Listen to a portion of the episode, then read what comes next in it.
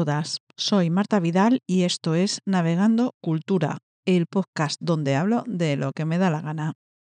Estás a punto de escuchar el episodio 2, Reconstrucción del Yo, Superar una violación. Este es un episodio vivencial, es el testimonio de Paola. Paola Gallardo va a hablarnos sobre su violación y el trauma que le generó. Paola es una sobreviviente y su historia es esperanzadora pero es inevitable pasar por episodios de su vida y escenas que nos cuenta que son duras. Por eso, haz una pausa y piensa si quieres continuar, especialmente si eres una persona sensible a relatos o testimonios sobre violencia o a temas de este tipo de violencia en particular, el abuso sexual, la violación. Por favor, si este es el caso, haz una pausa y si decides continuar, Paola y yo, pues bueno, estamos de acuerdo en recomendarte que en esta ocasión, para este episodio, te acompañes de alguien más mientras nos escuchas.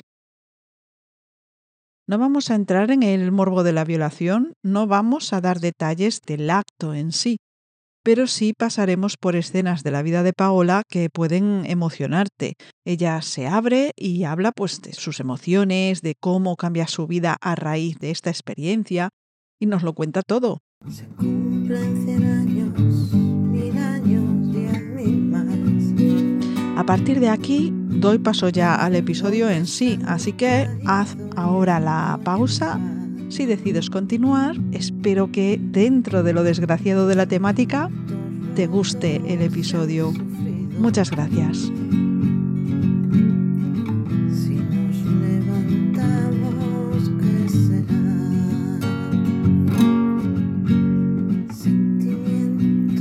Hoy me acompaña una mujer muy valiente, psicóloga de profesión y salpicada de algo de química también. Su nombre es Paola Gallardo. Hola Paola, ¿cómo estás? Hola Marta, muy bien, gracias. Feliz de estar contigo. Y yo contigo, muchas gracias. Estábamos ya agradeciéndonos la oportunidad la una a la otra antes de empezar a grabar, porque bueno, es importante para las dos. Vamos a tratar un tema serio, un tema delicado y un tema del que hay que hablar, hay que hablar y hay que hablar cada vez más. Paola está ahora en Dinamarca. Sí, así es. Está blanquito. Eh, un poquito, cayó cabal en la madrugada, un poquito de nieve y un poquito hoy por la, pero no es mucho. Lo que está es bien frío, eso sí. claro, y para ti más, porque eh, Paola es de Guatemala. Así es. No vives en Dinamarca, vives en Guatemala, pero estás de visita, ¿verdad? Así es, estoy de visita en mis vacaciones, que es nuestro periodo vacacional en Guatemala ahorita, y yo cambié el clima tropical por el frío. para variar un poquito, ¿no? Para ver, a mí me encantan los árboles sin hojas, es como fascinante. El paisaje de invierno, claro, que no lo ves. Me encanta. No, no, para nada. Y es, me encanta. Otoño en Berlín es una cosa maravillosa. Los colores, los colores del otoño son. Sí. Bueno, vamos a donde tenemos que ir porque. Sí, sí, exacto. vamos a hablar lo que decía, es un tema muy delicado. Y bueno, el tema es la violación, eh, una forma brutal de violencia machista, no la única, quizá la más representativa y la, la, más o de las más brutales. Y bueno, nos lo va a contar Paola en primera persona. Esto es un episodio testimonial. Nos va a contar su historia. Yo solo estoy aquí para escuchar, para dar un empujoncito, para ayudar. Así que, Paola, puedes empezar cuando quieras. Yo creo que una primera aproximación puede ser la palabra en sí, lo difícil que es decir me han violado, alguien, una persona, un ser humano, me, me ha violado. Sí, eso es eh, quizá una de las cosas que más cuesta o que a mí más me ha costado escuchar decirme y decirlo. Em, decirme y reconocerme como sobreviviente de una violación sexual, ¿verdad? Es, em, ha sido eh, como bien tú lo, lo acabas de decir, es una forma grotesca de violencia mm. que te rompe por todos lados. Y cuando eh, se logra decirlo y eh, expresarlo, pues ya es un paso bastante grande. Tiene que ser porque es algo que si ya piensas que a cualquier persona una agresión física de cualquier tipo le puede causar un trauma grande o pequeño, este tipo de agresión es, eh, va más allá, va más allá. ¿Cómo fue para ti? Podemos empezar por mm, cuándo ocurre, cómo y cuándo ocurre. Por supuesto. Por seguir una cronología, ¿verdad? Sí. Eh, bueno, como bien ya dijimos, eh, yo soy guatemalteca. Tengo 41 años, eso me parece eh, relevante para contextualizar. Eh, yo tenía alrededor de 12 años, eh, muy cerca de mi cumpleaños, me, sucedió en una Semana Santa. la familia de una, de una niña que era amiga mía me invitó a pasar esa semana de vacaciones fuera de la ciudad de Guatemala. Yo fui por la confianza porque aquí tengo que decir, ¿verdad? Que una cosa es la violación con penetración que sucedió y eh, el previo de lo que venía sucediendo.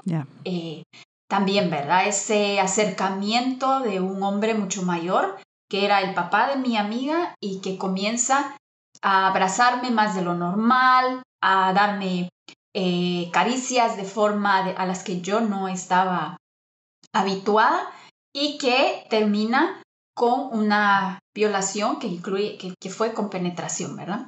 Entonces yo estaba en vacaciones y, con ellos y recuerdo que fue como el segundo o tercer día en un baño. Yo estaba lavándome las manos, preparándome para ir a almorzar. Estaba separado de donde estaba el resto de, de personas.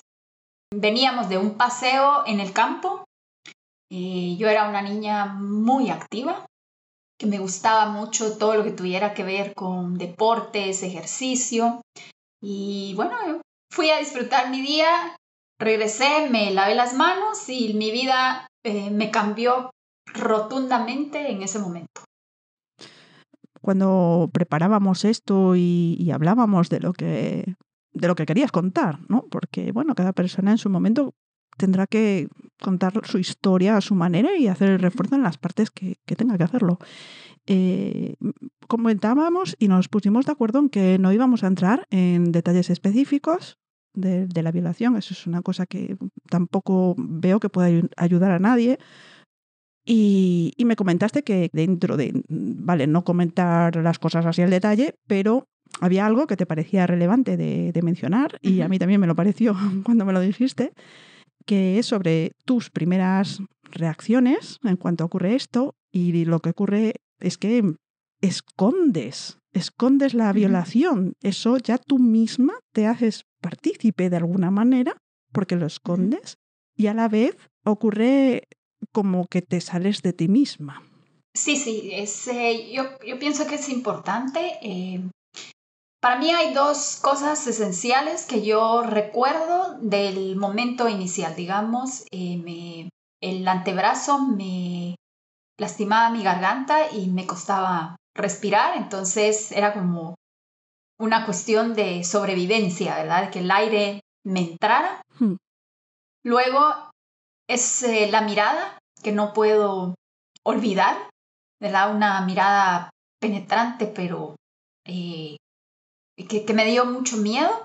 Eh, curiosamente es eh, el olor de la persona, como a jabón limpio. y eso es como para mí la parte más física que recuerdo y la parte que, que comento, ¿verdad? Eh, pero luego, ese día para mí fue como que Paola, ese momento, mejor dicho, Paola se partió en dos. Una, Paola se fue a una esquina y se quedó ahí por muchísimos años y sale una Paola zombie. Eso, así es como yo me miro. Eh, mi autopercepción de mí misma a partir de ahí era una persona eh, sin brazos, sin piernas, sin cabeza, solo el tronquito que caminaba. Entonces me sentí a partir de ese momento una persona completamente disminuida.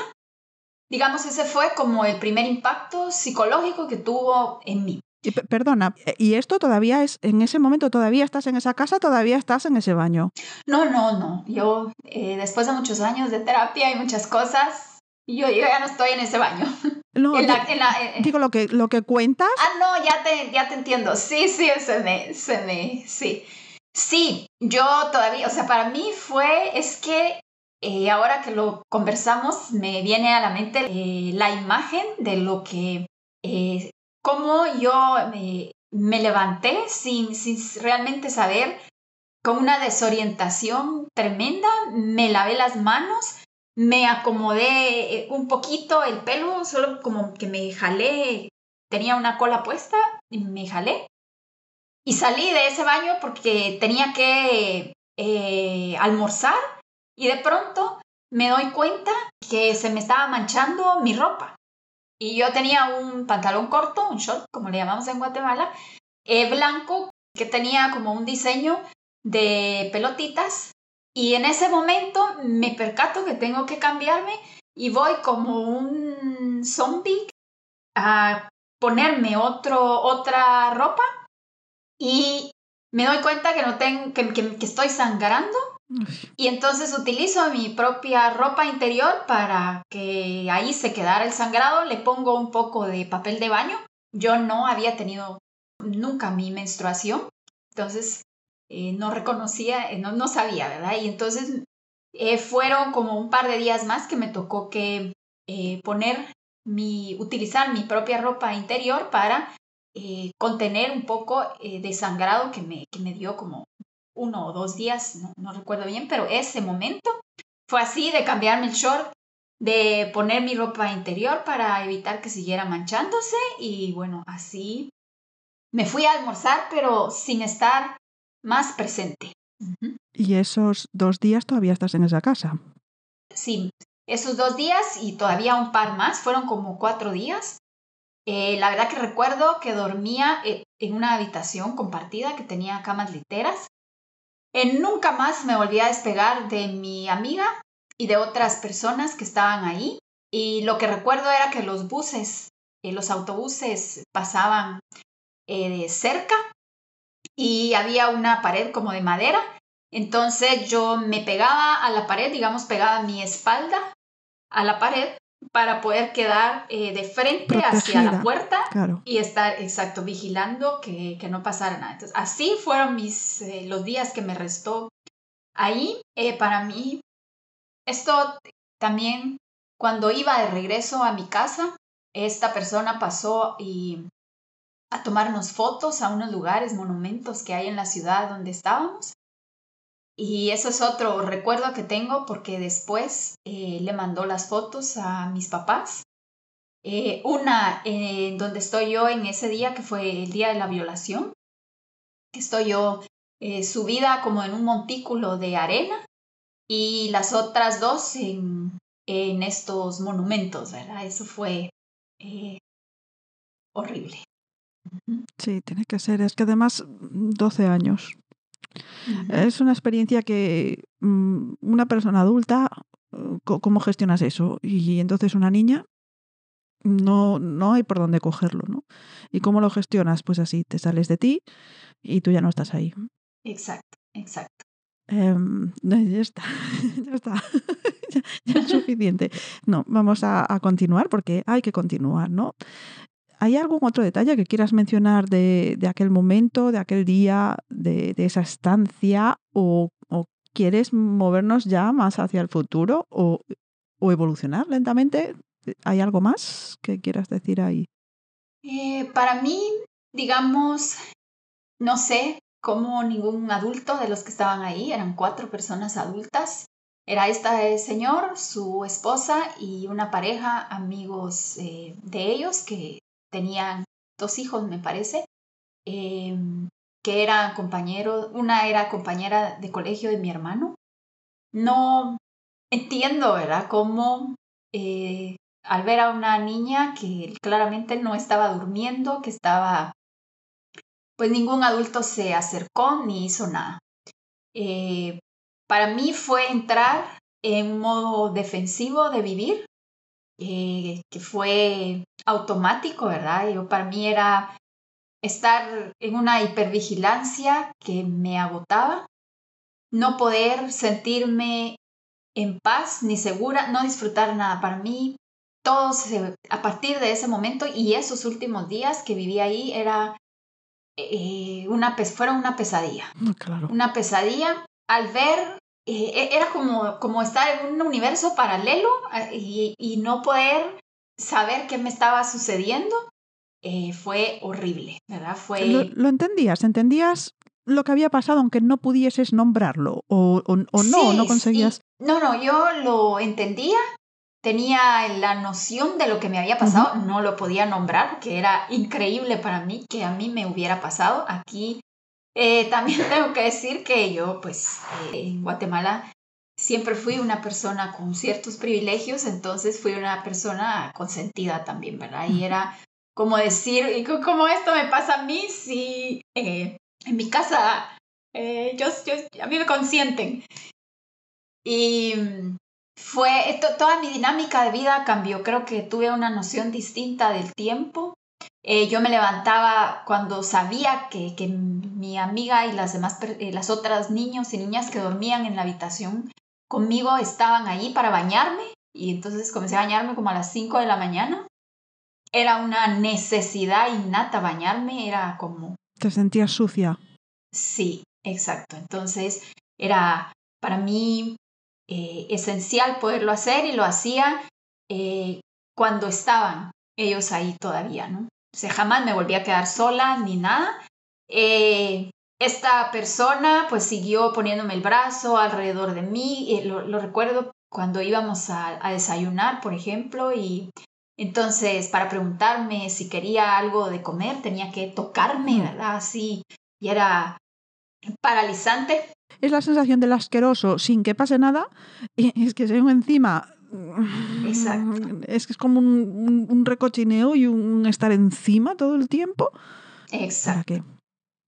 Y nadie notó nada, nadie, porque tu actitud también cambia. Tú eres esa niña activa y alegre que, que, se va de vacaciones con una amiga y de repente, pues ya no eres más esa niña. ¿No, no, ¿No, te dicen nada? ¿Tu amiga? ¿No te pregunta qué pasa? No, no. ¿Tú crees que no, lo sabe? Ella, que ella sabía. Yo pienso que sí. Yo, yo pienso que ella, lo, quizá en ese momento no, y por muchos años no lo supo. Mm. Eh, yo fui ahí sí que muy radical y ahí sí me valió el ser consentida como un uso de una herramienta de berrinche de decir, yo no vuelvo a ir a esa casa, no me importa. Yo creo que es natural. Sí, sí. Corté mm, toda relación, por suerte estábamos en secciones diferentes en el colegio. Eh, y yo eh, fue muy cerca de mi cumpleaños, por ende yo había ido con mi mamá, eh, recuerdo, a comprar antes de irme un traje que iba yo a usar en mi cumpleaños. Eh, yo estaba como pasando a esa fase de mujer adolescente. Entonces recuerdo que compré un traje que a mí era mi época en que me gustaba solo usar shorts porque me permitían correr mejor.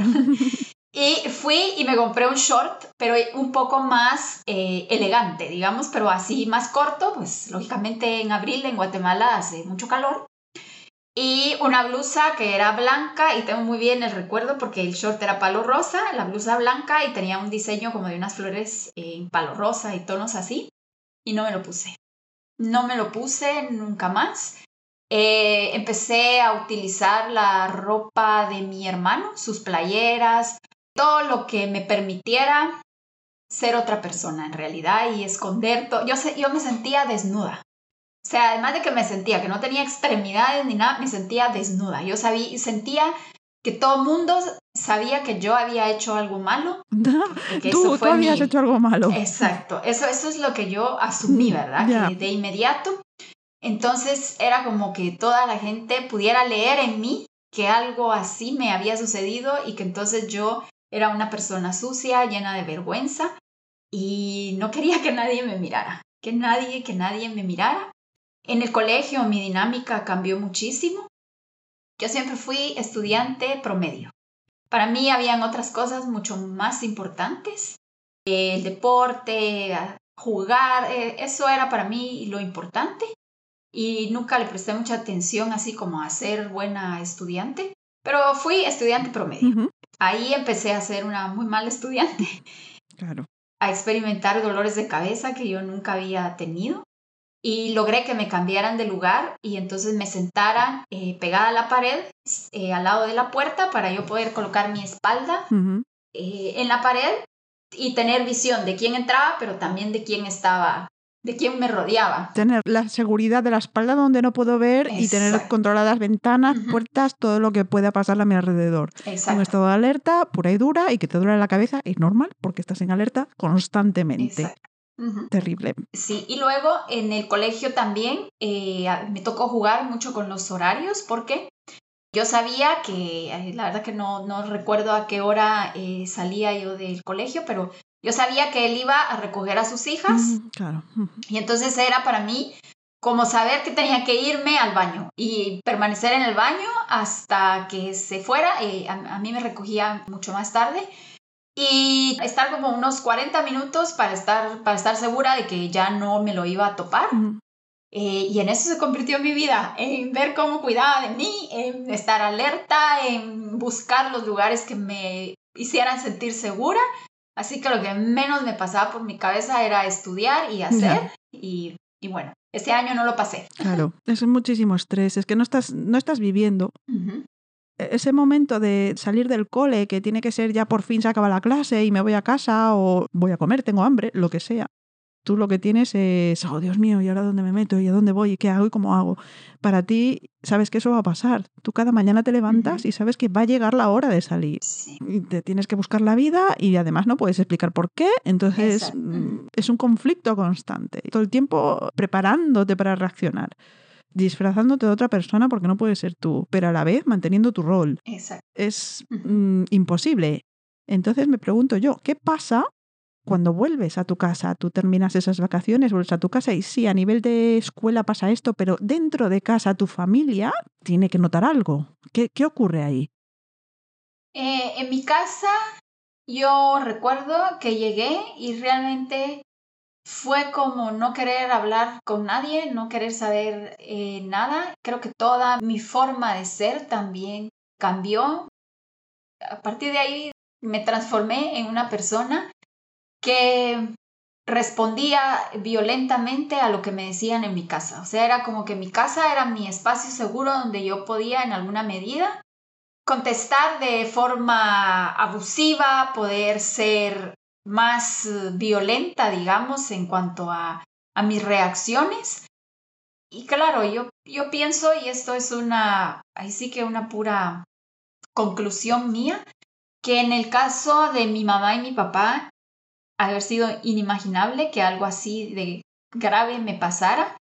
Entonces para ellos quizá fue un producto de la adolescencia, mm, claro. muchísimos años más tarde. Mi mamá me dijo, sí, yo noté que tú empezaste a usar la ropa de tu hermano, ¿verdad? Y bueno, yo me pregunté qué te pasaba, pero yo me volví una persona intransigente también. O sea, a mí me preguntaban si algo estaba bien y yo y me molestaba tanto que gritaba, ¿verdad? Que, que, que sí, que me dejara. Era como... Es que te están forzando a contar algo que, que no puedes, no puedes ni contártelo a ti. Entonces, claro que te molesta. No, no, no, está bien que te moleste, no debería y debería ser capaz de hablar, pero es que vives esa realidad, no, no puedes. Exacto. Es una invasión. Totalmente. Sí, es, es todo sentido, ¿verdad? Y, y creo que fue, ese fue un año como de transición. Así es como yo lo, lo veo, ¿verdad? Fue un año donde todo me explotó, pero también se fue filtrando y, y, se fue escondiendo. Hoy sé, ¿verdad? Que fue todo ese estrés postraumático que comenzó a edificarse y, y, comencé yo a, vivirlo.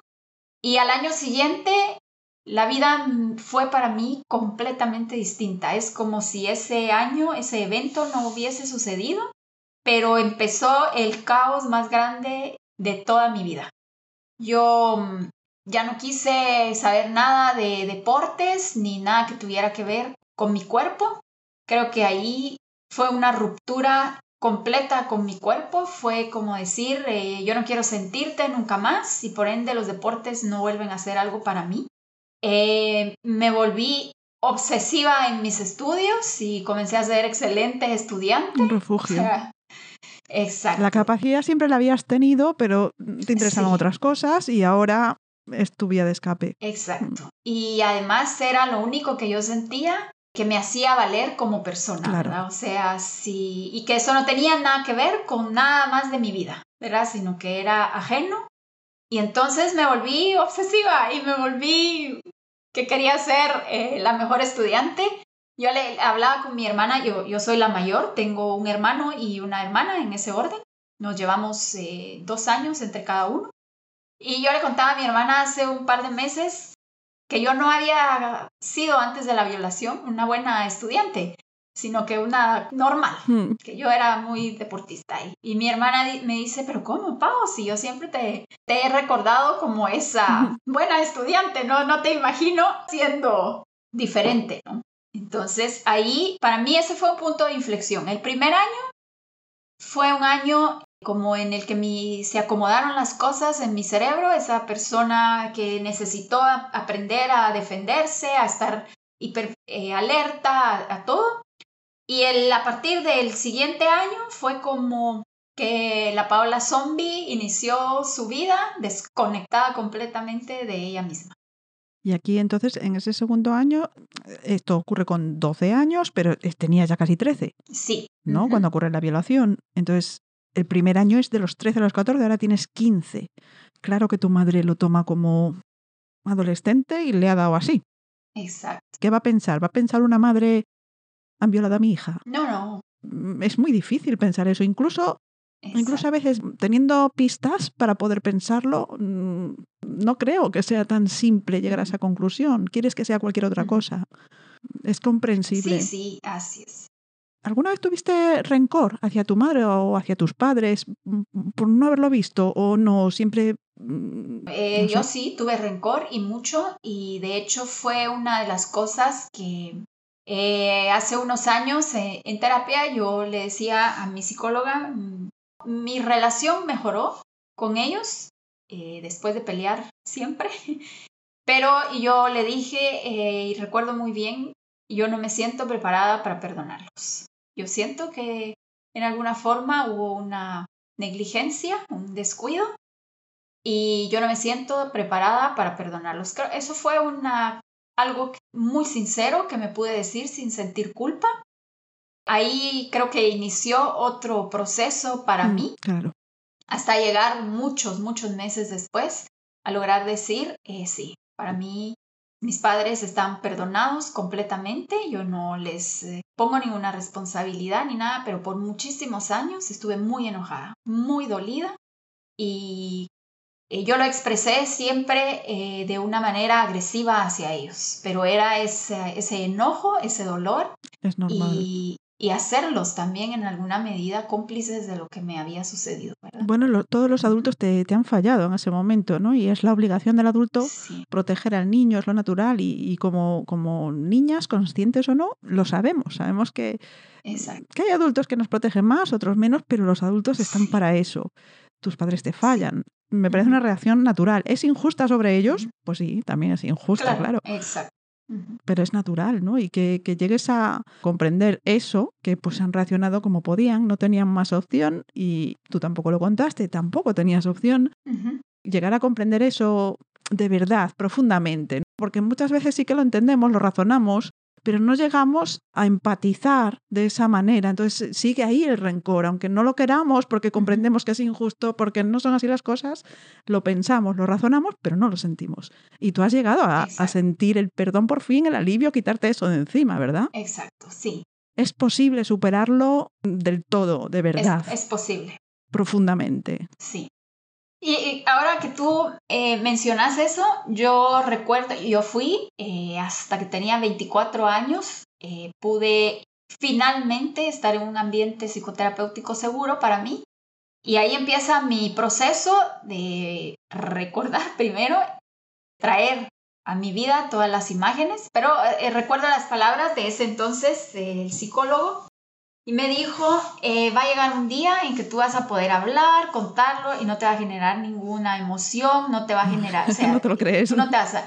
Y yo dije, "Es- claro, eh, sí, no Es lo creo. que me tienes que decir, porque si no, Exacto, exacto. Y, y bueno, claro, eso fue a los 24, ahora tengo hasta los 41. Yo, pues, eh, es impresionante. Para mí todavía a veces digo, wow, nunca pensé llegar a este punto, ¿verdad?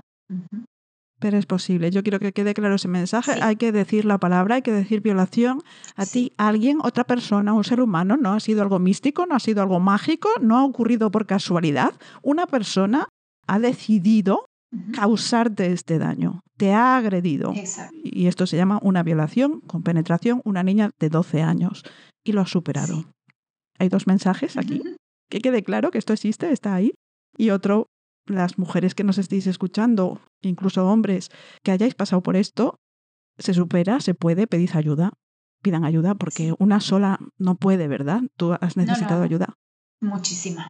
¿Cómo es ese mm, primer paso de reconocer? Porque, claro, mientras no lo reconozcas no vas a buscar ayuda, lo estás ocultando, te ocultas a ti misma, te niegas a ti misma, te vistes de otra manera, vives en alerta, te encierras en los estudios. Todo esto no ha pasado, no quiero que haya pasado. ¿Cómo ocurre que de repente, o sin ser de repente, lo reconoces? Lo reconoces ante ti misma. Quizá a lo mejor no puedes decir todavía me han violado, pero ya reconoces ante ti que ha ocurrido, esto es real y por eso yo he cambiado. ¿Cómo ocurre esto? ¿Cómo es esta historia? Eso, fíjate, precisamente me ocurrió. Yo tenía 18 años y estaba de intercambio por un año en Alemania en este intercambio conocí a quien es eh, una de mis mejores amistades en la vida, eh, mi amiga Agustina, que es de Argentina.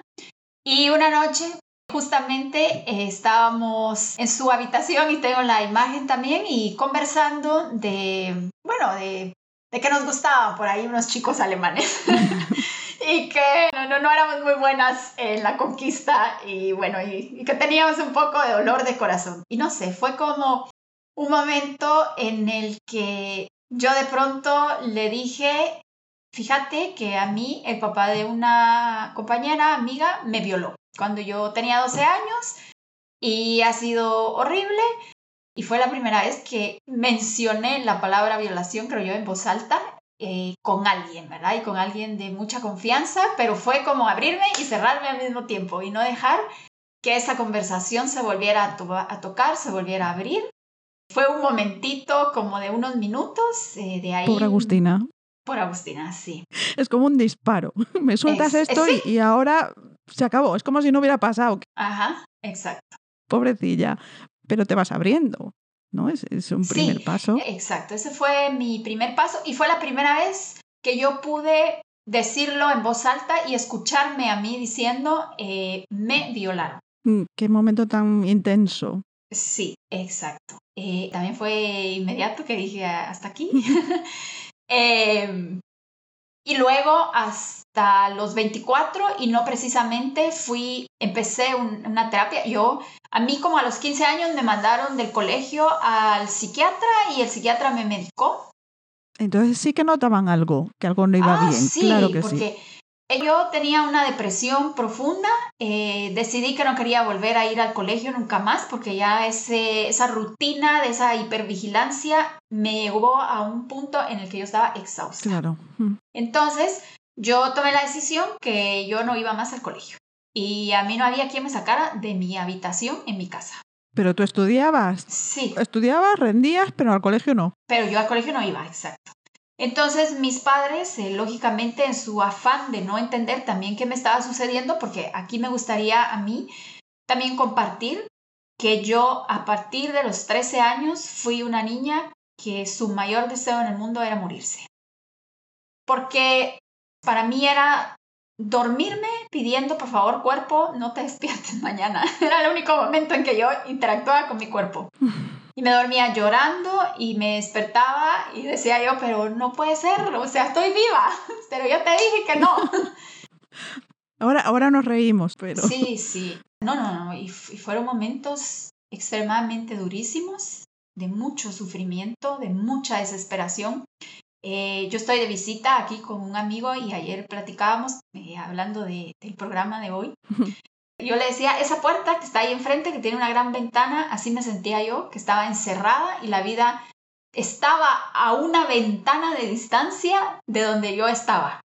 Y donde yo estaba era una gran oscuridad, yo quería salirme de esa ventana y no podía.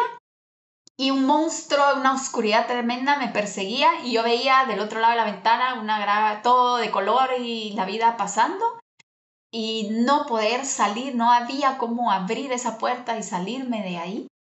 Era eh, desde los 13 años un constante pensar en que no quería vivir. Eh, eso evolucionó para pensar, bueno, si no quiero vivir, pues tendré que quitarme la vida, ¿no? Y comenzar en ese, en ese pensar, esos fueron mis años de adolescencia, eh, pensar e intentar, ¿verdad? Como suicidarme, eso también creo que es una palabra muy fuerte. Y que también hay que, hay que, decirla porque es un problema social, existe, lo tenemos y hay que hablar. Exacto. Y yo tenía realmente eh, una serie de trastornos emocionales que, pues, para mí lo único que existía o la única esperanza que yo veía era el suicidio. ¿Y has hecho alguna intentona o, no? Sí. sí. No, no, sí. ¿Y cómo has sobrevivido? Porque mm, podrías no estar aquí ahora. Bueno, yo creo que no fui tan acertada. Ah. Pero sí, por ejemplo, exacto, no, la verdad es que sí, la verdad es que por suerte no, no fui. Eh, yo leía los papelitos de las medicinas, mi papá padece del corazón, mi, eh, mis abuelitas, y, con mi medicina psiquiátrica, y, decía, usted no mezcla tal cosa y yo lo mezclaba, y yo no sé cómo no me pasó nada. Eh, sí tengo el recuerdo de una vez, ahí tenía como 16 creo yo, donde hice mi cóctel, eh, me lo tomé y empecé a vomitar horrible, horrible. Y yo salí al jardín y me dolía tanto el estómago y por suerte no dejaba de vomitar que eh, hasta salía como, esa es mi imagen, ¿verdad? Mi recuerdo ahora, una como, eh, como humo de todo, pero vomité hasta quedarme vacía. de ahí realmente me dormí y de verdad pensé aquí, ya, eh, pero me desperté sintiéndome muy mal y tengo que hacer la aclaración que luego me dio una ulcera. Así que... No juguemos con fuego, que nos quemamos. Exacto. Quería mencionar que, bueno, como nota de color, ¿eh? Que cuando me refería a lo de que eras un poquito química, mm, no me refería a estar bebiéndote estos brebajes así de, cócteles de medicamentos, a ver si me muero. No, Exacto. no me refería a eso. ¿eh?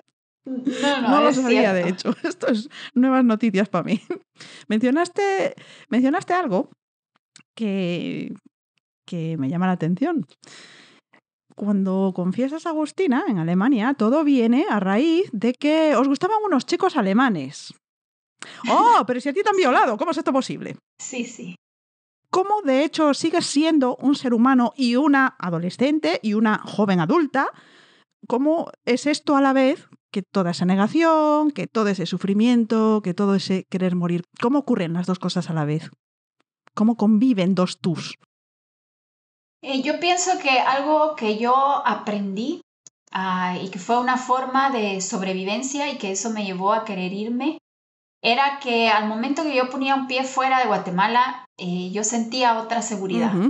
Yo me sentía eh, segura. No me sentía mejor, digamos, pero por lo menos algo cambiaba para mí y era la seguridad. Así fuera ir a, El Salvador, que estaba muy cerca de mi casa, pero ya no era Guatemala y ya no estaba la persona ahí. Entonces me permitía sentirme más segura y hacer un poquito más. Eh, tengo que confesar que jamás eh, tampoco tuve aproximación a ninguno de los chicos alemanes que me gustaba porque no pude, ¿verdad? O sea... Sí, una, una cosa es, es el fantasear y todo esto y otra cosa es... Exacto, exacto. Que de todas formas sí podía haber habido algún, algún acercamiento físico. Sí. Porque no podría ser. Em, esto es como que lo que comentabas de la ventana que está ahí, no puedes ir al otro lado. El hecho de salir de Guatemala es como que psicológicamente pasas un poquito esa ventana. A lo mejor no llegas del todo al mundo, pero te estás asomando, estás sacando ahí la patita. ¿No? Es un poco.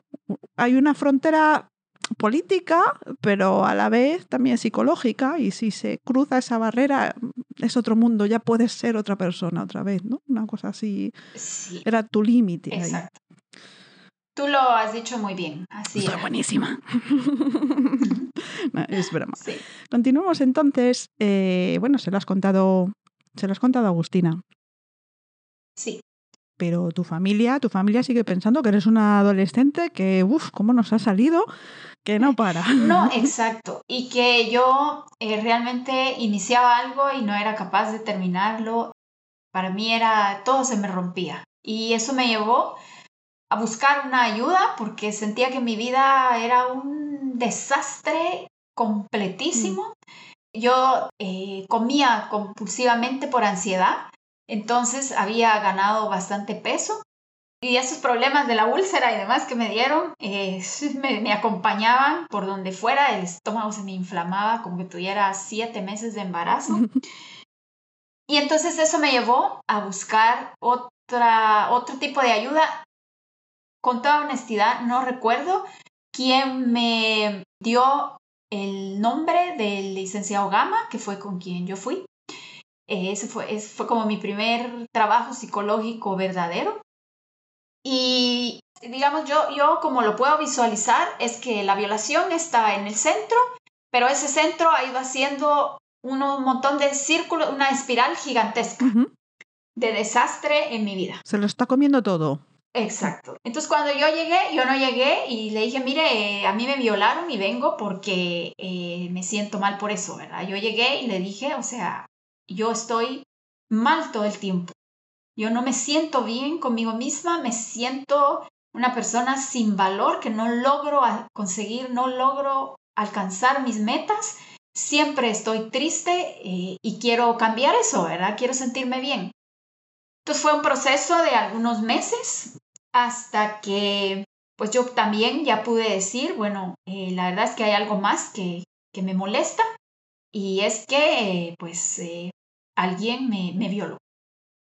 En ese momento se inició otro proceso terapéutico y cuando íbamos a empezar el trabajo de que yo recordara y tuviera, trajera las imágenes eh, de nuevo a mi vida, él me dijo que eso yo no lo podía hacer sola. Ah, bueno, aquí también tengo que decir que yo iba a terapia a las 8 de la mañana porque no quería, no quería verme con nadie. Entonces yo salía de mi casa y a las 8 sabía que tomaba el elevador antes y todavía las oficinas no estaban abiertas ni nada y eso me permitía no interactuar con nadie. Eh, porque para mí era horrible subirme a un elevador donde hubiera más gente y todo. Y yo no iba a fiestas, me aislé completamente de todo, no dejé de ir a todas las celebraciones a las que me invitaron. Honestamente no sé cómo mis amistades se quedaron a mi lado porque no fui a nada de lo que me invitaron por muchísimos años, ni de mi familia tampoco. Y entonces eh, allí me dijo que necesitaba que alguien me acompañara, porque iban a ser dos veces por semana, que yo no lo podía hacer sola, necesitaba que alguien me llevara y me recogiera. Y entonces yo dije, bueno, eh, si yo no se lo he dicho a nadie, ¿qué voy a hacer? ¿no? ¿Cómo voy a venir y trabajar? Y entonces se lo dije a mi hermano. Eh, mi hermano mm, se llama Negli René, pero yo le digo René. Y se lo dije así, tan, mira, eh, fíjate que mm, yo voy en la terapia, voy a trabajar algo delicado porque pues eh, me violaron cuando yo tenía 12 años. Entonces... Tú es que las vueltas de una manera que es que... sí, ay, sí. Bueno. Sí.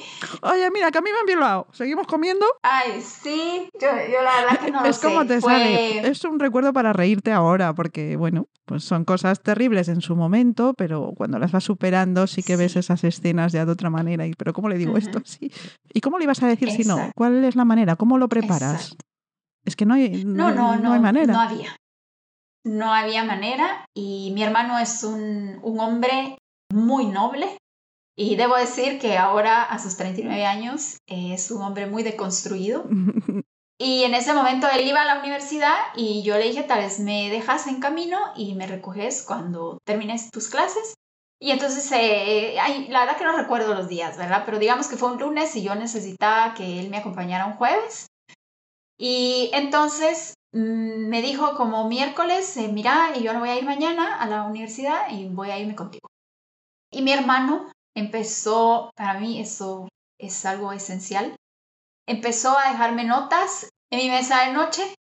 Eh, y la primera que me dejó decía, eh, Pau, así me dicen mi familia y algunas amistades muy cercanas, tú sos una persona eh, muy valiosa, eh, el mundo te necesita, tenés que ponerte bien, te amo mucho. Qué lindo, René. Sí. Y con eso me desperté es, eh, después de haberle dicho. Y bueno, fue mi compañero y quizá la primera persona con quien yo pude hablar un poco más. Y él me recogía sin decir nada. y yo iba, o sea, con los ojos casi que caídos de tanto llorar. Y mm, luego en mi casa eh, mi mamá se entera porque yo empecé a tener pesadillas. ¿Qué edad tienes ya? Porque... 24. Esto es a los 24. Y desde los 12, que eso se queda a lo mejor a los 13, 14 es cuando eso se pone en off. Y hasta los 24, 12 años después, no se activa otra vez todo eso. Y porque tienes un proceso, porque hay mujeres que, y hombres también que pasan por algo así y no hay un trigger, no está Agustina para que esto se dispare, ¿no? Y eso está dentro de ti todo el tiempo. Todo el tiempo, exacto, haciendo una, un huracán en mi vida. O sea, eh, yo así lo veo porque los huracanes no los podemos ver como tales, ¿no? O sea, no hay una figura. Yo de niña me imaginaba que eran como una guacamaya gigantesca, porque oía que a la ciudad de Guatemala nos llegaba la cola del huracán y yo pensaba en un gran pájaro, eh, pero nunca lo vi. Y esto era igual, ¿verdad? Era como tener una tormenta o un huracán mm. encima, pero sin poder ver o saber cómo que era. Mm. Entonces me levantaba con estas pesadillas, con una necesidad inmensa de bañarme. Y así es como mi mamá eh, pues, se preocupó de verme gritar en la noche y correr al baño a bañarme. Y entonces yo le conté a mi mamá, para quien fue un gran dolor claro. escucharlo. Mi mamá creo que es una mujer extremadamente práctica, inteligente, muy, muy, muy amorosa. Y ella de inmediato pues buscó la, la ayuda. Fue, habló con mi psicólogo, y bueno, tuve ella sus par de sesiones por ahí. Iba a preguntar si ella también, porque en ese momento tu madre igual le encajan ahí algunas piezas, recuerdos que ella tiene en ese proceso de adolescencia, alguna cosa que, que también tiene, tiene su culpa, porque no hice nada. Claro, ¿qué ibas a hacer si no lo sabías? Exacto. Y ella esto viene que mi mamá, yo nunca he vuelto, o sea, se acabó, yo me cambié, me cambiaron de colegio, se acabó eso y yo nunca volví a ver a esta persona, a este hombre. Pero mi mamá hace como unos, mm, que será 12 o 13 años, se estaba haciendo unos exámenes de sangre y se encontró a la esposa. Eh, se saludaron y, al rat y en el momento llegó el señor este y quiso saludar a mi mamá y mi mamá le negó el saludo y salió corriendo. Eh, no sé, se fue del laboratorio y mi hermano y mi papá la estaban esperando en un restaurante abajo. Y ella llegó y toda nerviosa se quedó y según ella calculó cuando ellos ya no estuvieran y que si cuando ella iba subiendo las gradas ellos venían bajando. Y entonces la esposa le dijo, pero eh, ¿qué le pasa? Dígame, pero con una, dice mi mamá, con una desesperación terrible, eh, supongo, ¿verdad? Que es que lo sabía, ellos se divorciaron o sea, ya no eran esposos, pero ella tenía un cáncer bien, bien serio mm. y el señor este es médico. Entonces eh, fue una cosa como de, a ver, encontrarse en las gradas y la señora queriéndole decir, eh, eh, sacudiendo a mi mamá que por favor le dijera que, que por qué ella no quería saludarlo, pero dice mi mamá con una gran desesperación cuando volvió a llegar el señor y entonces mi mamá queriéndose zafar de la señora y que le dijera y le decía a él, pero ¿qué hiciste? Entonces mi mamá solo le dijo, e-, es lo que le hizo a mi hija no tiene nombre, bueno, no sé, eh, algo así, ¿no? Y logró zafarse y el señor este entonces le decía, vieja loca tal por cual, no se insultó a mi mamá. Y mi mamá como pudo se metió al laboratorio y llegó, bueno, fue la única vez que le ha sucedido a mi familia, que fue directamente a mi mamá. Pero en el momento en que mi mamá se entera, pues ella va un poco a terapia y luego yo se lo conté a mi papá y a mi hermana al mismo tiempo. Mi hermana es una persona muy sensible y se puso a, llorar mucho y fue un, impacto, la verdad que muy grande para ella. Mm, para mi papá, eh, mi papá no habla mucho de nada emocional, mi papá es muy de las ciencias puras. eh, sí, pues mi papá es agrónomo y, con trabajo, dio en la universidad clases de biología y cuestiones así, es muy...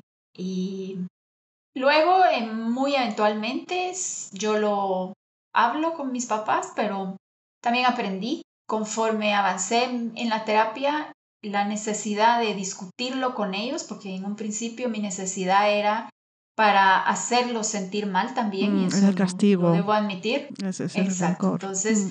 porque yo no sabía a quién culpar, ¿verdad? Yo me echaba toda la culpa a mí, pero era un enojo que me sobrepasaba a mi persona. Y entonces hacia mis papás, de una manera en la que no podía hablar, porque terminaba gritando, llorando y haciendo. Eh, luego la necesidad de hablarlo con ellos fue transformándose. Ahora pues eh, la verdad que ni me incomoda porque en un principio, eh, por ejemplo, a mí me gusta ver la ley y el orden V. Entonces ahí pues lógicamente la mayor parte de casos pues involucra violencia sexual. En un principio yo me sentía algo incómoda, pero luego se transforma un poco eso y la verdad, eh, ahora mm, no lo discuto, no lo hablo prácticamente nada con mis papás. Eh, con mi hermana y mi hermano tengo otra comunicación. Por ahí he aprendido también la forma en que para ellos eh, lo vivieron y el impacto también que tenía escucharme. Mm, claro, es que eso es otra historia también, ¿no? Los familiares, los amigos. lo, de los padres es que es algo e-, es muy complicado, ¿no? Para un padre saber esto y saber que no has hecho nada, que da igual, que no podías. Pero es que no me importa no haber podido, tenía que haber podido porque es mi trabajo. Tiene que ser bastante, bastante duro, muy difícil, ¿no? Sí, exacto. Y entonces eh, ha sido también un aprender que no, pues, no tenía que estar todo el tiempo eh, discutiéndolo con ellos, sino que ahora es como en el entendido de que yo estoy bien, porque para mí eso era muy importante, que ellos, más que ponerme yo bien, era que mi familia sintiera que yo estaba normal, que yo era normal. Claro. Mm. ¿Verdad? Porque eh, al sentirme yo realmente una persona sin cuerpo, era pues una cosa espantosa. Eh, ahora esa relación ha dado un vuelco, siento yo, y ha mejorado muchísimo desde que ya no hay rencor. Claro, se, ha limpiado. Mm. exacto, ni, ni, ni, de disculpas, eh, ni nada. Está saneada. Pero eh, todo eso ha sido un proceso de sanación bien largo. Y de las dos partes, tanto de ellos como, como tuya, ¿no? Tienen que, que colaborar, porque si no. Hay un apunte aquí que me gustaría hacer y este va a nivel, pues otra vez, mm, la visión social de, todas estas cosas. Cuando ocurre algo malo, es alguien inmigrante, es un señor pobre, es no sé qué, esto es un señor médico, con un estatus social, con un nivel económico, lo tiene todo. ¿Qué necesidad había? Exacto. Y que, y luego, pues también, ¿verdad? Es como tú la imagen que se tiene de alguien que viola no es la de una persona, eh, entre comillas, integrada en la mm. sociedad, ¿no? Eh, y menos, y eso lo hablo desde mi sociedad, eh, el imaginario que tenemos de un médico es de una persona que cuida de los demás, ¿no? Que va a ir a, a lastimar. Entonces, creo que para mis papás también era esa, no poder imaginar que algo así sucediera porque ellos son también muy buenas personas, ¿no? Y que jamás en la vida... O sea, mi papá tiene 74, mi mamá 73 y todavía mi papá le lleva rosas a Ay, qué bonito. nunca los he visto. Y se toman la mano y no sé cuánto. Entonces es como, eso no, no va dentro de lo que mm. para ellos eh, podía ser pues qué duro, qué duro tiene que ser, ¿eh? No sé, yo creo que te ves en esta situación y, y prefiero que me pase a mí y no a mi hija no sé, como padres, quieres proteger. Sí.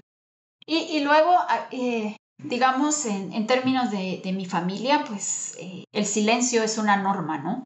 Y, eso es no solo en mi familia nuclear, sino en mi familia extendida. El silencio es como debe ser. Este, estas cosas, eh, mejor si no se cuentan, si no se dicen. Y yo recuerdo a una de mis tías, cuando yo pude decirlo un poco más.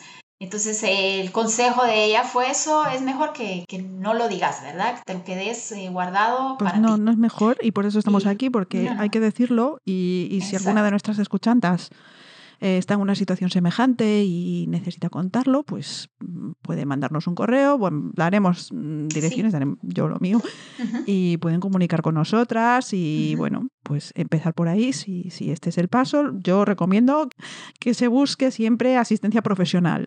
Sí, exacto. Pero bueno, si eso sirve como un paso para empezar a hablar y entrar en contacto con otras personas que, que hayan pasado por, por esta- este trauma, aquí estamos Sí, y por favor contactad, hablad con alguien, buscad a alguien, alguien de confianza o a veces, no sé, a veces preferimos hablar con, con alguien desconocido, pero entonces que sea alguien profesional sí. y que no sea este médico. No, no, no. Eso es cierto. Y, y- y a esa referencia que tú estás haciendo, pues para mí eh, creo que una de las dificultades muy grandes es eh, no, no tener hacia dónde ver. En especial, o sea, yo te estoy hablando de hace más de 20 años, en donde no había, o sea, nadie celebra que una persona superó un problema eh, derivado de una violación, ¿verdad? Eso se mantiene también en el interior y no es como, bueno, te graduaste de la universidad y celebramos. Sí, ¿no? pero, pero es Eh, una no, superación personal tan profunda, tan Exacto. intensa, un trabajo tan grande Exacto. de tanto tiempo, no, eso, eso aún lo vamos a condenar, porque si te han violado no tienes derecho a enamorarte, no tienes derecho a tener hijos. Exacto, ¿Cómo tienes exacto, hijos? Exacto, No puede ser. Esto, esto es tema, es tema para, para otro programa y, para darle bien. Mm, Definitivamente. Sí. Y, y no, y ese, a, a lo que iba, ¿verdad? Es que yo, eh, una de las primeras cosas que encontré fue un libro que me hizo cambiar mi perspectiva de víctima a sobreviviente. Y para mí eso fue Claro, es que es una Eh, diferencia fue- abismal. La sociedad te, te victimiza y a la vez te carga de la culpa. Esto lo Ajá. comentábamos cuando estábamos hablando de, cómo guionizarlo, cómo hacer este programa. Comentábamos también la importancia de- del lenguaje, que no es la han violado como "Oh, es alguien, que algo así ambiguo, algo que no está claro, o ha sido violada por el Espíritu Santo, no sé, mágicamente. No, una persona ha hecho algo a otra. Efectivamente eres víctima de lo que te ha pasado, pero no eres una víctima permanente y para todo. Eres un ser humano, eres una exacto. persona y, y, por supuesto tienes derecho a estar triste, tienes derecho a no saber por dónde salir, a sentirte perdida, dolorida, sucia, por lo que te ha pasado o lo que te han hecho. Tienes todo el derecho a sentirte así, pero también tienes el derecho a recuperarte, a entender lo que ha pasado y a buscar un camino y a pedir ayuda, a buscar un refugio buscar, no sé, organizaciones feministas, refugios. Teníamos que haber recogido una listita para... Sí, es cierto, pero lo podemos hacer, Sí, lo sí, podemos sí, hacer y tenerlo y tenerlo presente. Pero eso creo, ¿verdad? Que falta mucho eh, tener esos Mm. referentes. Para mí algo que también y se lo agradezco a mi hermano fue que me regaló un libro que se llama Tejidos del alma, eh, que fue eh, es eh, todo el proceso que hubo eh, con mujeres eh, que fueron víctimas de violencia sexual y otros tipos de violencia durante el conflicto armado en. Guatemala. Pero para mí el punto clave era cuando yo leí algunos de esos testimonios, poder ver que lo que yo estaba experimentando, ellas lo experimentaron, ¿verdad? Por ejemplo, recuerdo muy bien que era una, algo muy común no querer salir de casa porque nos da miedo. Y yo decía, wow, eso no es que sea mi personalidad, porque yo así sentía que todo en mí estaba muy mal, sino que es consecuencia de lo que me ha tocado vivir. Eso es, eh, eso es muy interesante, que, mm, claro, es que además son muchos años, no es que te pases dos semanas que no sabes quién eres, es que te pasas años. Y de repente pues tienes que descubrir que mm, no, tú no haces esto porque sea tu elección, tú lo haces porque tienes un condicionamiento muy fuerte y ya no te reconoces a ti misma, te has negado a ti misma. En realidad no sabes quién eres. Redescubrirse es todo un proceso. Ah, y, y conlleva, ¿verdad? Muchas otras cosas, pero eh, ver que, que es parte de lo que vamos o estamos viviendo las personas eh, que, que fuimos atacadas sexualmente y, y poder decir, bueno, eso es, es algo que comparto con las demás Sí. personas eh, me hace en alguna medida tener un alivio, un normalidad. Sentirme un poco, una normalidad, exacto. Y, que, eh, y por eso es la importancia de hablarlo, ¿verdad? De, de, mm. de, decirlo, pero yo entiendo que eso no se dice cuando hay todo involucrado. No. Pero para mí fue realmente un parteaguas también, ¿no? Y, y comenzar ahí a reconocerme, a ver otras y decir, bueno, esto es debido a separar lo, ¿Quién eres tú? Y, las consecuencias, exacto, de quién soy yo. Es eh, complicado también, todo un proceso. Te iba a preguntar si llegas a denunciarlo, pero con esto que estamos mencionando ya de, de que no se puede decir, de que no sabes ni a dónde acudir, porque ese es otro problema. En, en España se van abriendo caminos, en Europa en general, quiero pensar. Eh, pero bueno, queda, queda camino por recorrer, ¿no? Y si ya no sabemos a dónde acudir, ¿cómo vas a denunciar? ¿Cómo vas a denunciar? Y en tu caso, no, no, no llegaste a denunciar y para cuando podrías haberlo hecho, era tarde, ¿no? Sí. Y, yo eso eh, es algo que para mí eh, quedarme sin es, es como sentir que no hubo justicia, ¿verdad? Y eso ha sido también otro proceso de, para poderlo aceptar eh, a mí me gustaría comentar que para mí ha sido ir haciendo muchos mini duelos. En, eh, digamos, en mi último proceso terapéutico ha sido ir haciendo mini duelos, ¿verdad? Eh, por ejemplo, yo en el, en en mi adolescencia, pues yo no tuve eso de los eh, enamoramientos, de los noviecitos, de nada. Todo. Entonces mm. fue, exacto, fue ir haciendo ese duelo. Eh, tengo que decir que he sido un desastre a la hora de estar en una relación romántica, ¿verdad? En una relación de pareja. Eh, creo que he reconstruido muchísimas partes de mi vida y hasta ahora, en este momento, estoy en ese trabajo de la reconstrucción de eh, para las relaciones de pareja sana. ¿Tienes pareja ahora? No, no, no.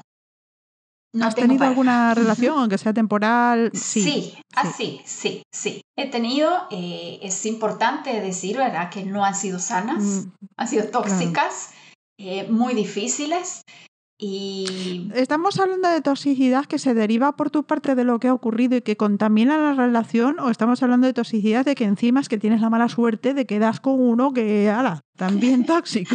Sí, sí. Eh, yo creo que yo he vivido por muchos años en modo defensivo. Mm. Eh, entonces, yo he sido tóxica y yo he encontrado tóxicos. De todo un poco, pues lo que tiene que ser. Entonces, eh, una bomba, exacto. Y es, eh, ha sido también, eso está haciendo otro proceso. Pero el lo, lo, que hablábamos de la justicia es eh, algo que yo sí sentí y que me dolió y que me costó aceptar no haber recibido justicia porque creo que hubiera sido también una forma eh, fácil, o no, no, no fácil, pero una transición al poder tener por escrito que el culpable era otra persona, ¿verdad? Una respuesta mm, oficial, un reconocimiento de tu inocencia en todo esto, una respuesta oficial, ¿no? Exacto. Eh, no es buscar tanto un castigo sobre, sobre él como buscar ese reconocimiento social, institucional, jurídico, de que tú ahí no tenías nada que hacer y tú no tienes culpa ninguna y no tienes que sentirte sucia, aunque sea parte del proceso. Que se termine. Sigue adelante porque esto se tiene que acabar. La culpa es de él. Ya. Lo cual es también muy noble, el no querer un castigo que a lo mejor también me gustaría, pero... Por supuesto. Pero no vivir eh, mm, agarrada a ese rencor, a esa venganza. Yo lo que quiero es que me reconozcan mi inocencia. Exacto, principalmente. Y ahora que tú mencionabas esto del eh, no querer castigo o algo por el estilo, la verdad es que cuando yo inicié todo este proceso de sanación, en, esas primeras eh, terapias que yo te contaba, eh, me entró una cosa, yo nunca había sentido un odio tan grande como llegué a sentir por este hombre. No me sorprendo. Y unas ganas de matarlo. No me voy a sorprender, ya te lo digo así. No, no se puede sorprender una porque es que llevas toda tu vida sin ser tú gracias a él. Sí. Has culpado a tus padres, te has culpado a ti, has culpado al vecino, has culpado a, todo el mundo. Y la culpa era suya. Y has tratado mal a la gente y eso es, más culpa sobre ti, pero es que es culpa suya. Porque cada vez que tienes una respuesta eh, amarga hacia tus padres, una falta de respeto, esos brotes, además adolescentes, que, son como son, y los tuyos van más allá que los de otras personas. Te has odiado a ti misma, te has querido matar. Todo es gracias a él. Sí, así es. Y una, entonces un deseo de que si me hubieran puesto encima, eh, frente, probablemente lo, lo hago. Mm. Eso es mi pensar, ¿no? ¿Se supera eso también o, Se supera también. Se supera al ir haciendo todos esos duelos, ¿verdad? De, de, lo que yo me sentí robada en mi vida. Eh, al reconocer también que el único responsable y culpable y todo y el único sucio y el único todo lo que yo sentía es él y devolvérselo, ¿verdad? Y decir, o sea, lo siento, pero toda esa porquería es tuya. Y entonces va superándose. Creo que también cuando las heridas se transforman, se cierran, ese dolor, esa también pasa. Hoy para mí es un ser humano insignificante en mi vida. Me alegro. Es, eh, gracias, es, eh, yo me sentía, porque creo que eso es bien, es, es, importante decirlo y comentarlo, Marta, que yo me sentía que le pertenecía al tipo. Oh.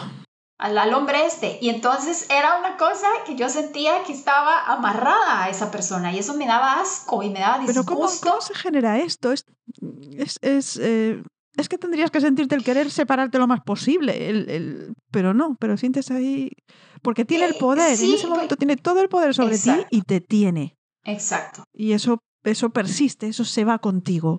Exacto.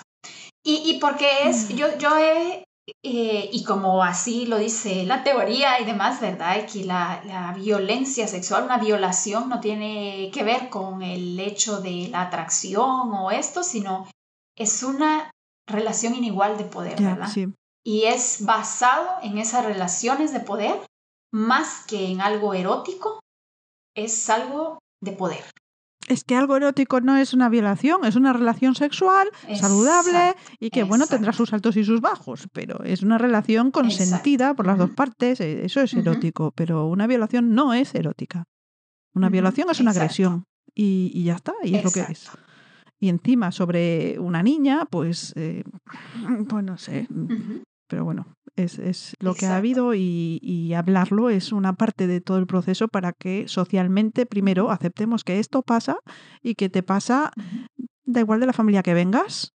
Eh, por tu lado, una familia con, privilegios, con privilegios, una niña protegida, con recursos y él, un señor, un médico. Eh, ¿Qué más le pides? ¿no? El estatus social de un médico, pues solo, solo a lo mejor un arquitecto, vamos a comparar, no sé. Y, ocurre, y esto ocurre. Entonces, mm, ellos están ahí y nosotras estamos muy desprotegidas todavía. La, la sociedad no tiene recursos suficientes porque incluso, claro, para ir a terapia, mm, ¿cuánto, ¿cuánto de fácil es conseguir asistencia? En Guatemala es complicadísimo. Es eh, muy, muy complicado. y creo que si la asistencia de salud básica es dificilísima en, el área mm. pública, eh, la asistencia a la salud mental peor, ¿no? Es, eh, es, te toca acudir a lo privado, que es carísimo, y entonces el acceso es muy limitado. Además, que los procesos en salud mental son, larguísimos, ¿verdad? No es exacto y conlleva muchas fases. Yo pasé, esto no, no, fue una cuestión lineal, ¿verdad? Yo eh, fui y de repente sentí que no podía más, el cuerpo se me desplomaba y me salían todas mis enfermedades habidas y por haber. Por ahí fui aprendiendo a manejar, creo que aquí sí, eh, un poco entra mi personalidad y también los apoyos eh, familiares principalmente. Yo fui descubriendo, por ejemplo, la agricultura, eh, porque comía tan mal y tanto que quería, pensé yo, bueno, tal vez me siento mejor, ¿no? Eh, entonces, esa relación. Yo quería que mi problema no fuera por la violación. Yo quería que fuera por algo externo que yo pudiera controlar. Es que si no tenías que reconocerlo todo. Exactamente. Entonces fue, fue todo un proceso eh, muy que me fue llevando de una cosa a otra, pero es complejo, es bien difícil el acceso a la salud mental en Guatemala, lamentablemente. Y ese acompañamiento en especial a personas que han vivido, eh, que han experimentado, que han sufrido violencia y violencia sexual en este caso, peor, ¿verdad? Es todavía es una sociedad altamente machista, clasista, racista, entonces combina un sinfín de cosas. Múdense a Guatemala, el mejor sitio para vivir. Correcto. Lo has puesto maravilloso.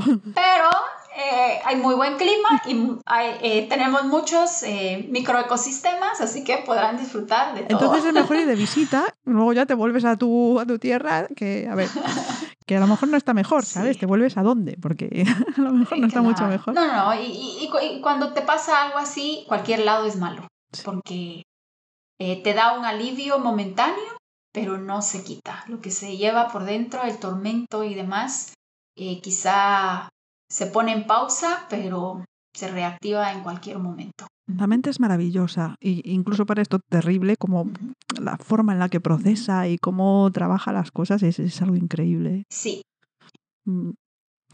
¿Hay algo más que te quedes ahí? Mm, quería mencionar esto porque llevamos ya casi una... Sí, sí. Llevamos un buen rato. Eh, yo pienso que primero que hay muchas cosas que sentimos las personas que nos han violado. Sentimos que nuestra vida no nos pertenece más, que nuestro cuerpo es nuestro peor enemigo. Eh, sentimos que todo está en nuestra contra, sentimos que vamos cayéndonos sin dónde agarrarnos, sentimos un vacío tremendo que a veces comenzar a hablarlo nos empieza a abrir una puerta y eso es bien importante. Pero también asusta, ¿no? Muchísimo y se aprende. Eh, es que es complejo porque tú podrás tener todas las ganas de hablarlo y con la persona que tú lo vas a hablar no está preparada para escuchar. claro. Eh, ay, me violaron, ¿no? Eh, yo le contaba a mi amigo ayer aquí, que yo estoy visitando a un muy buen amigo, y yo le contaba que me intenté suicidar. Y entonces eh, él pues me dijo, yo quiero oír más, pero no voy. claro, no, no puede más, es que es eh, mucho. Y, me escribió, exacto, exacto. Entonces, eh, y creo que eso es una barrera, ¿verdad? Que, que, nos cuesta porque a veces tenemos tal, la necesidad tan grande de hablar. Que si alguien se nos se cierra, porque obviamente no es fácil de escuchar, pues lógicamente nos vamos a retraer pero mm, que existen espacios donde se puede hacer también de forma anónima. Yo recuerdo haber leído muchos blogs y eso me ayudó un montón. A reconocer otras historias, a verme por ahí. Entender que, que no estás sola, que, lo que a ti te pasa no, no es diferente. Bueno, es diferente, cada historia es única, como cada persona es única. Pero a la vez hay unos componentes comunes, hay, hay unas pautas, y entonces, desde que hay una pauta, sabemos cómo trabajarlo. Sí, y también aquí me gustaría a mí hacer una mención que para mí fue también otro parteaguas y es el feminismo en mi vida, ¿verdad? Descubrir el feminismo me ayudó a cuestionarme, me ayudó a nombrarme, me ayudó a, a decir, es que yo no soy objeto, ¿verdad? Y soy mujer y vivo en una, principalmente en mi sociedad, en una sociedad de relaciones de poder desiguales, pero a un extremo increíble. Y entonces también acercarme a todas estas mujeres que me están diciendo, pero, pero no. Cuestiónate por qué, cómo tú eres mujer. Y en mi caso, yo, mi actual psicóloga con quien llevo trabajando un muy buen rato, es una mujer que me instó y me llevó a reconocer cómo yo me había eh, construido como mujer guatemalteca y por qué desde mi construcción como mujer guatemalteca yo había sentido vergüenza, yo había sentido culpa, yo había sentido que no me merecía eh, tener novio, que no me merecía tener hijos, que estaba manchada a mí me daba miedo contar también mi historia pensando en que las personas fueran a creer que yo se los iba a hacer a sus hijos, pues, o algo así, ¿verdad? Que estaba tan... Porque es lo que se oye. Claro, hay, hay, hay una... Eh, vale, estoy preparada, puedo hablar, pero mm, sé que hay una repercusión social y, me van a rechazar, me van a cuestionar, me van a culpar. no, no puedo afrontar eso. Y sí que es verdad que, que, hay rechazo, que hay negación, que se piensa antes en, eh, no sé, en cualquier cosa que, que, en, que en la víctima, ¿no? Y pues e, esas historias de que no se cree a la víctima, la víctima tiene que probarlo todo. Por supuesto que cuando acusas a alguien de algo, pues claro que tienes que probarlo. Pero es que, es que hay situaciones que, que, claman al cielo, que es que, Así es, no sé. Exacto. Pues todavía... Eh yo quiero, pienso que tiene que ver con el hecho de, que nos cuesta aceptar que algo así existe. Por eso lo hablamos. Exacto, y por eso lo estamos hablando, correcto, correcto. Es que se, sí que se, se niega, ¿no? Es, esto es otro tema también para tratar en otro episodio, ¿no? Como hay esta contradicción de que la mujer está ahí para que la violen y ya está, ¿no? Ah, ya está, viva la alegría. Pero a la vez es que no fue una violación. Nunca es una violación. Entonces, es una contradicción, es el sí y el no, toda la vez. Exacto. Y yo, yo recuerdo, y ahorita me acaba de venir a mi mente, que yo estaba en la playa unos años después, no te sabría decir cuántos, y eh, uno de mis tíos estaban hablando de precisamente de, de, alguna mujer que habían violado, que me parece que había salido en un periódico, y entonces eh, mi tío decía como, ah, es que lo que pasa es que ¿por qué se visten provocativas? O sea, es culpa de las mujeres. Porque ellos no violan a nadie. El hombre que viola no viola a nadie.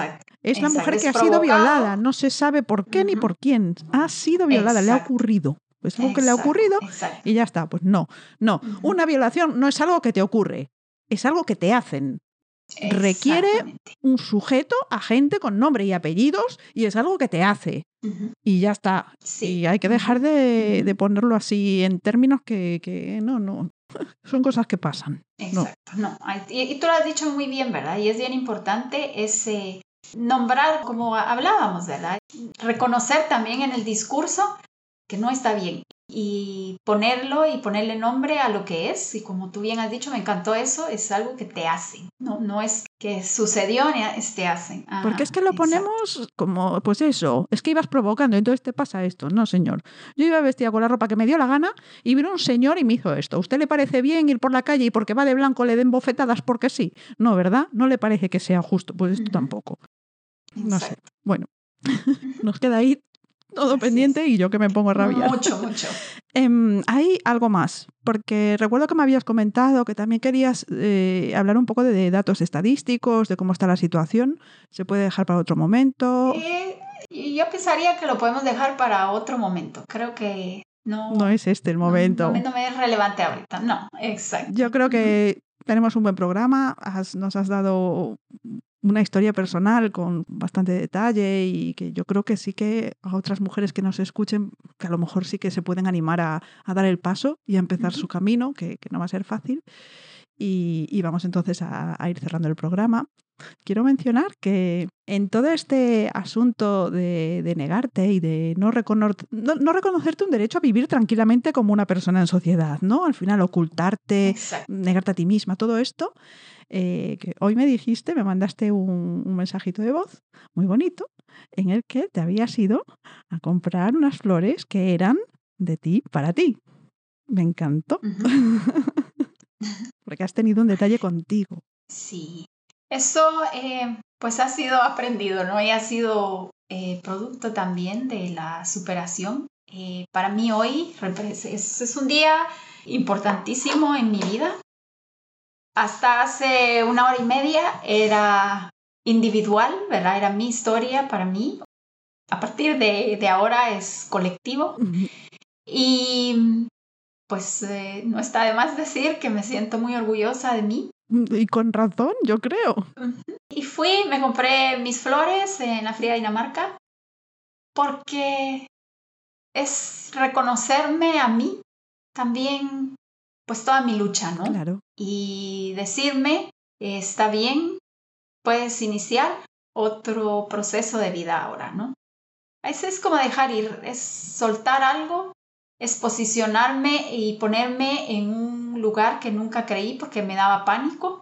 Yo no quería que nadie me viera y ahora es, para mí eso está bien. Me pueden ver, me pueden abordar. Yo no tengo vergüenza y no tengo miedo de la gente. Y el silencio fue algo que me mató, más todavía por dentro. Desde el silencio me tocaba justificar muchas cosas de mi vida y llegué al punto de hartarme de eso. Para mí el silencio no es más una opción. Creo que eso, por eso eh, mis flores el día de hoy, que me compré tulipanes, me compré rosas y me compré otras que no tengo idea qué son porque estaban muy lindas. Estaban lindas y venga, me las llevo. Exacto. Pues bien hecho, bien hecho porque hay que, hay que quererse, hay que aprender a quererse y las personas que, bueno, que pasan por, no solo con violaciones de este tipo, sino otro tipo de, de abusos, tendemos eso, ¿no? Vamos siempre a, autocensurarnos, ¿no? Y no puede ser. Hay que aprender a quererse. El hecho de que un señor te haya violado, fueses pequeña, fueses adulta, en cualquier momento de tu vida, el hecho de que un señor te haya violado no quiere decir que tú ya no puedas querer a nadie y sobre todo que no puedas quererte a ti. Pero para querer a alguien tienes que quererte a ti, si no ocurre pues lo que comentabas, la relación tóxica en la que tú eres la toxicidad, porque arrastras todo esto. Entonces, eh, por favor, escuchantas, si, si estáis sintiendo ese gusanillo de que es esta la oportunidad, sí es contactad, porque yo no tengo recursos para daros ni refugio, ni terapia, ni nada, pero puedo escuchar vuestra historia, puedo leeros. Bueno, pues no sé, podemos hablar, podemos hablar. Exacto. ¿Vale? Así que buscad a alguien, mejor una persona profesional, una persona que sepa tratar esto. Pero si es ese primer pasito y no sabéis y, os sentís en confianza, acercaros a nosotras. Estamos en Telegram. El grupo se llama Navegando Cultura. Por favor, si estás en ese momento, da el paso. Si no estás, ánimo, se puede salir. Aquí tenemos un testimonio, se puede salir. Es trabajo, pero se puede salir. ¿Sí? Así es, Marta.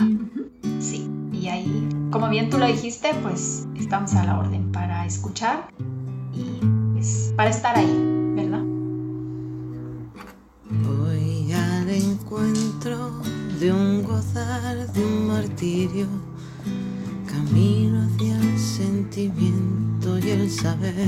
Espero que hayáis encontrado interesante el testimonio de Paola. Muchas gracias otra vez, Paola, por abrirte y por hacerlo conmigo, por elegirme para ser tu trampolín en este cambio que comentabas, en el que tu historia íntima, personal y ese silencio en el que has vivido se hace colectiva y espero, seguro que sí, ayuda a otras mujeres, a otras personas a encontrarse y empezar o continuar trabajando en su proceso de superación.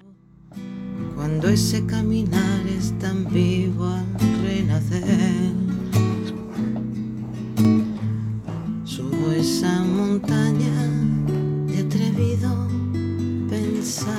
Así termina el episodio de hoy, algo abrupto quizá, porque no nos hemos despedido en realidad, ha salido así. En cualquier caso, si te ha gustado, si este proyecto te parece interesante, me ayudas con una suscripción que te tendrá al tanto de nuevos episodios en la plataforma de podcast que tú elijas. También me ayudas con menciones en redes, dejando tus comentarios y tus me gusta tanto en las redes como en las plataformas de podcasting Puedes también enviarme tus impresiones, sugerencias, experiencias personales o mostrarme tu interés en algún tema del que te apetezca hablar aquí en el programa conmigo, igual que ha hecho Paola.